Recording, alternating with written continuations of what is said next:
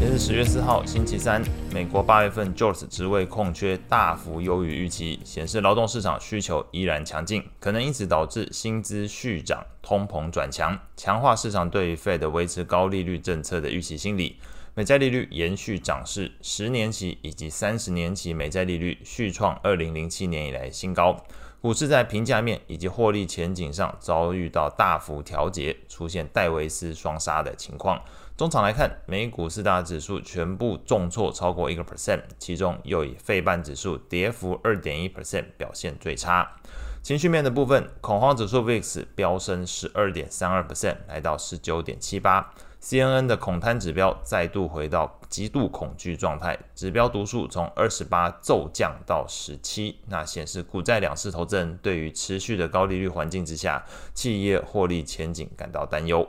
整体盘面来看，除了 VIX 指数 ETF 上涨九点三二 percent 之外，其余观测指标全部跌幅超过一个 percent，反映投资人近乎是全面性的抛售。跌幅最深的领域，除了费半 ETF 下跌二点二四 percent 之外，MSCI 中国 ETF 下跌一点九七 percent，中概股 ADR 组成的金融中国指数 ETF 下跌二点零五 percent，都同样表现出呃表现低迷，那也是呼应昨天香港恒生指数重挫二点七 percent 的一个表现。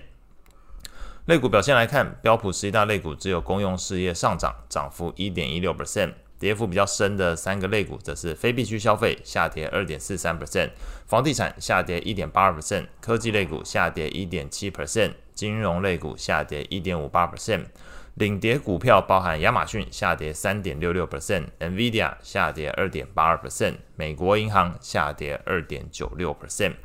美债利率的部分，强劲的劳动市场数据推升十年期美债利率一度上涨十三点四个基点，来到四点八二一 percent。三十年期美债利率也曾经大涨十五点四个基点，来到四点九五 percent。两年期利率盘中最高一度上涨四点二个基点，来到四点一五四 percent。Fed 官员谈话的部分，Fed 的亚特兰大分行总裁 Bostick，他是表示，Fed 在压制通胀上面仍然有很长一段路要走，或许需要很长一段时间之后才能进行降息，而他本身则是希望保持利率稳定很长一段时间。费德克里夫兰分行的总裁梅斯特则是认为，通膨依然有上行风险，美国经济如果够稳健的话，他支持在十一月份升息。在昨天的 ETF 的变化说，这个投资等级在 ETF LQD 是续跌一点一五 percent，高收益在 ETF HYG 则是续跌一点零二 percent。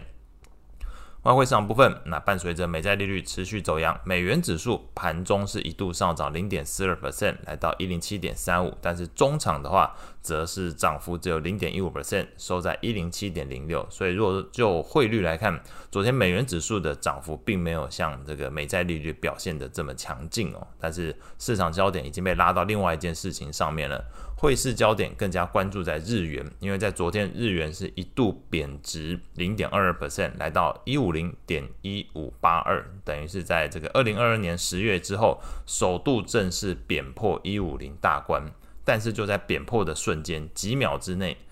这个日元就升值一点八 percent 了。所以中场日元甚至是由黑翻红。昨天来看看到的数据，日元是。昨天是升值零点五三 percent，汇价收在一四九点零二。那整个过程里面已经让市场研判，日本央行可能已经出手干预汇价，所以在日元的部分，昨天反而是升值的。那整个市场焦点就开始在关注，特别是汇市的部分，会关注日元的这个变化来说是比较多的。